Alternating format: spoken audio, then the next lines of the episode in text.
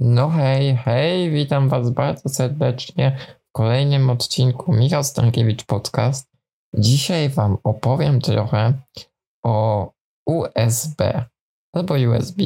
Jak zwał, tak zwał, wszyscy wiemy chyba o co chodzi. Chodzi o ten port, który znajduje się w naszych komputerach, telefonach i wielu innych urządzeniach.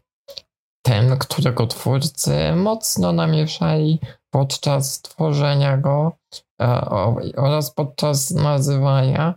E, I powiem Wam, że jak robiłem research do tego odcinka podcastu, to po prostu aż mi głowa buzowała od e, analizowania tych informacji, bo jest tego, to jest tak skomplikowane, że po prostu masakra.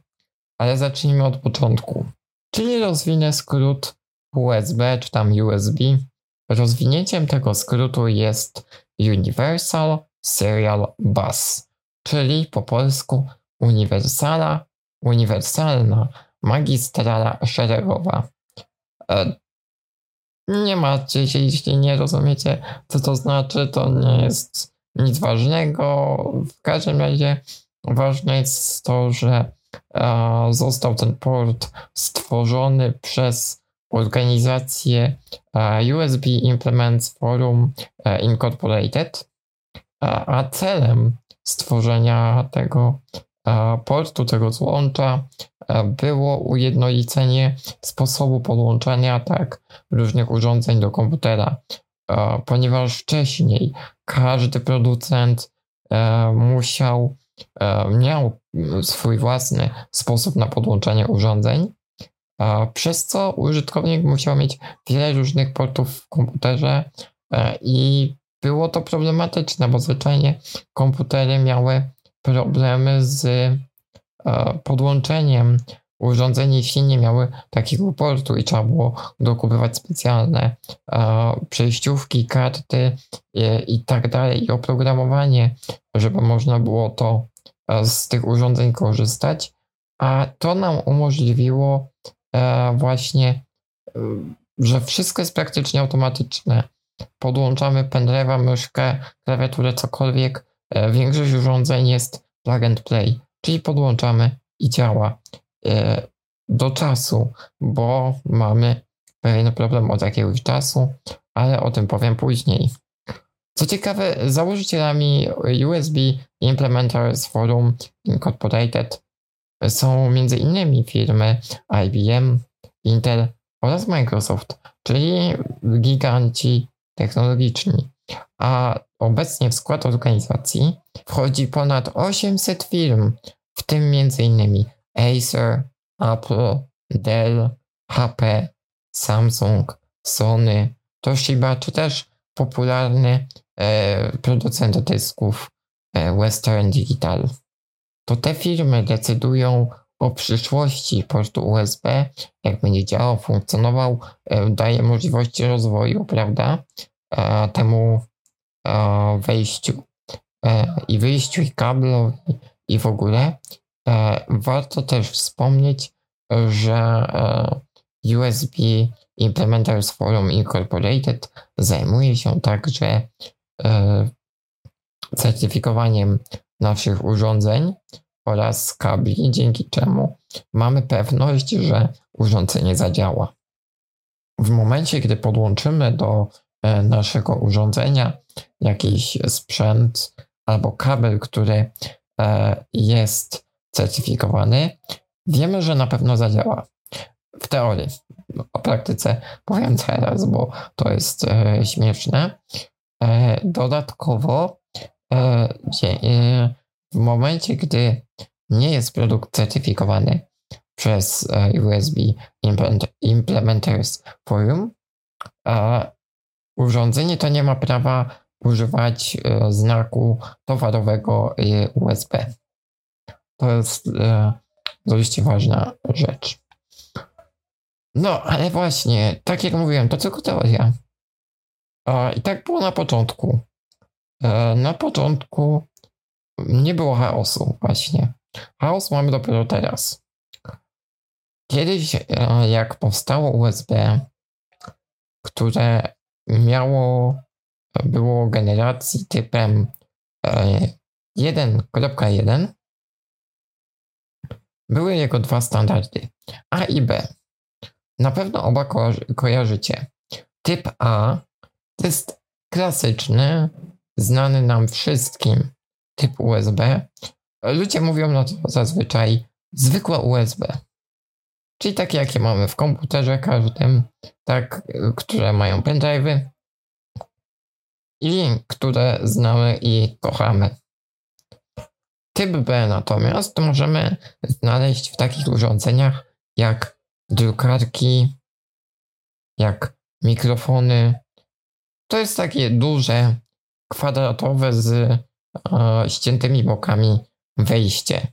Jakiś czas później pojawiło się USB 2.0, które było szybsze. Generalnie typy USB, standardy, przepraszam, USB różnią się prędkością. I mamy e, w tym momencie typy A, B, mini A, mini B, mini AB, mikro A, mikro B, mikro AB.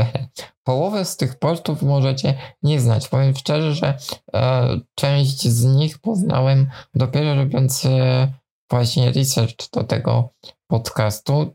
I już Wam mówię, e, o najpopularniejszych tych typ A i B znacie. E, mini A to jest taki, jaki znamy z naszych telefonów. Przepraszam, mikro A. To jest ten, który znamy najczęściej w naszych telefonach i właśnie mini A również czasem się pojawiał. Był bardziej taki, powiedziałbym, mm, zaokrąglony. Mm, aż spojrzę na zdjęcie. E, mini był większy, mikro był mniejszy, tak jak sama nazwa wskazuje. Potem pojawił się e, USB 3.0, które w międzyczasie zostało przemianowane, o czym powiem za chwilę. I to w ogóle, e, to przemianowanie sprawiło, że jest chaos, ale to za chwilę. I to USB pojawiło się już tylko w typie A, B i mikro B.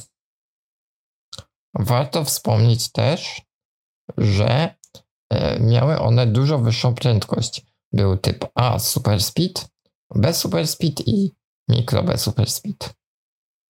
I po tym e, na tym różnice się kończą, no bo tak jak mówią, typy się różnią tylko prędkością. Potem wiadomo, pojawił się 3.2. Przepraszam, 3.1. Y, I w ogóle właśnie dlatego się pomyliłem, bo zrobili coś, co strasznie namieszało na rynku,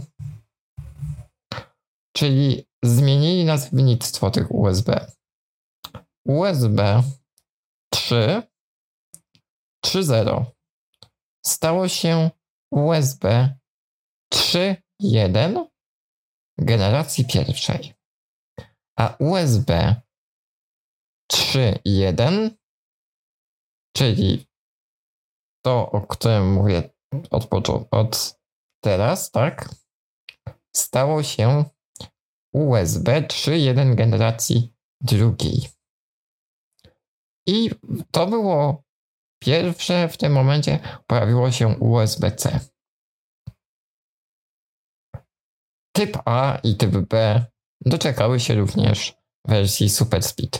W tym momencie zrezygnowano całkowicie z portów mikro. Następnie pojawiło się nowe USB 3.2 i zrobiono kolejny fatalny błąd, bo wpadli na pomysł, ej, znowu zmieńmy nazwy. I co się stało? USB, które pierwotnie było 3.0, potem było 3.1 pierwszej generacji, zostało USB 3.2 pierwszej generacji.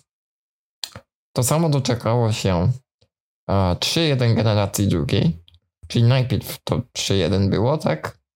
I zostało 3.2 generacji drugiej, a najnowsze USB które się ukazało właśnie w dniu, kiedy zmie zaczęto zmieniać nazwę poprzednich portów. Nazywa się, uwaga, 3.2 generacji drugiej 2 razy 2. Nie mam pojęcia, kto to wymyślił. Jeśli tego nie ogarniacie, nie dziwię się. Starałem się to wytłumaczyć najjaśniej jak mogę, no ale się nie da. W najnowszym standardzie 3.2 Gen 2 2 razy 2 strasznie długa nazwa był tylko typ C i osiąga on ogromną ilość bodajże 20 gigabitów na sekundę. Bardzo ciekawe, prawda? I właśnie, gdyby to był koniec z tymi typami, standardami, że tu mamy typ A, B, C, e, AB, mikro, mini, bla, bla, bla, e, generacje różne, pierwsze, drugie po prostu i tak dalej, to nie byłoby aż tak dużego problemu. E, ale warto też wspomnieć, że producenci niektórzy nie zmienili etykiet, że USB 3.2 generacji pierwszej na przykład, to jest dalej to.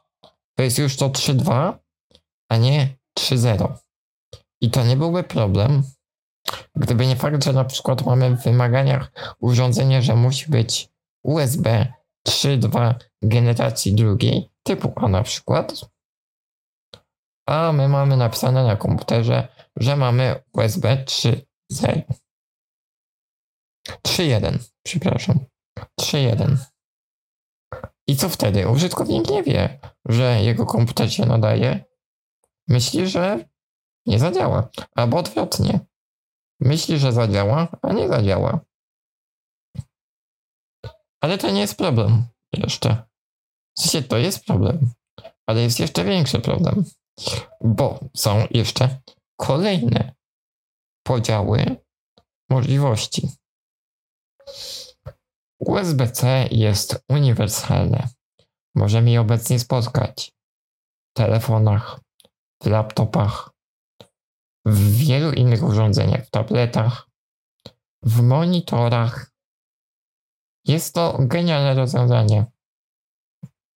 O ile te rozwiązania nasze urządzenie obsługuje. Bo to, że mamy w telefonie USB-C, nie znaczy, że podłączymy do niego pendrive'a z USB-C. To, że mamy kamerę, która ma USB-C, nie oznacza, że podłączymy ją też do telefonu. To, że mamy monitor, który obsługuje USB-C, nie znaczy, że podłączymy go do komputera, bo komputer może zwyczajnie go nie obsługiwać, albo lepiej, monitor może mieć to USB-C tylko i wyłącznie do zasilania. Fakt, że mamy wiele um, portów USB-C w komputerach jest bardzo fajny. Fajnie by było jednak, gdyby były ujednolicone. W przypadku MacBooków na przykład jest coś fajnego, że mamy cztery, przynajmniej w moim modelu, cztery takie same porty USB-C. I one wszystkie mają te same funkcje. Ale spotkałem się nieraz z laptopami, które miały jeden port USB-C tylko i wyłącznie do zasilania i przesyłania danych, a drugi tylko do przesyłania danych bez zasilania. Albo odwrotnie. Oba były do zasilania, ale nie mógł jeden przesłać danych. Też się tak zdarzyło. Też się zdziwiłem. Przecież to jest bez sensu. Podobna sytuacja jest właśnie w przypadku monitorów, bo co z tego, że mamy USB-C w laptopie, jeśli laptop nie obsługuje tak zwanego Thunderbolta? Wtedy nie naładujemy go. Yy, przepraszam, nie wyświetlimy obrazu. Tak samo właśnie laptop może mieć USB-C tylko i wyłącznie do przesyłania danych, a mieć inny port do e, zasilania, co się już rzadko zdarza. e, że to tak nie działa, ale nie możemy wtedy go naładować przez USB-C. Co więcej, komputer może się spalić. Albo sam port. Dlatego, mimo że jest ten port wygodny, to jest też niewygodny, bo nie wiemy czego się spodziewać.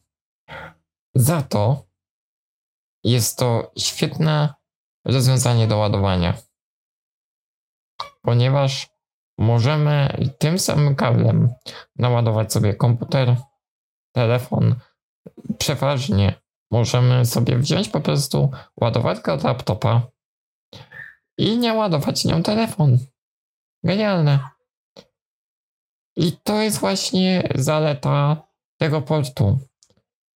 Portu, który ma swoje wady i zalety. Nie wiem, czy USB będzie do końca. Wątpię, że będzie do końca. Możliwe, że pojawią się jakieś nowe metody przesłania danych. Póki co jest to y, dobre rozwiązanie moim zdaniem, tylko że nieodpowiednio przygotowane. Moim skromnym zdaniem powinno być to jakoś łatwiej ustandaryzowane, że mamy wszystkie porty USB-C muszą w komputerach obsługiwać to, to i to. W telefonach niekoniecznie. Na przykład. A już wam nie mówię o tym, że przejściówki e, z USB-C na audio też mają różne problemy, ale to może kiedyś jeszcze opowiem. A na razie dziękuję Wam za odsłuchanie tego odcinka i do zobaczenia w przyszłym tygodniu. Hej!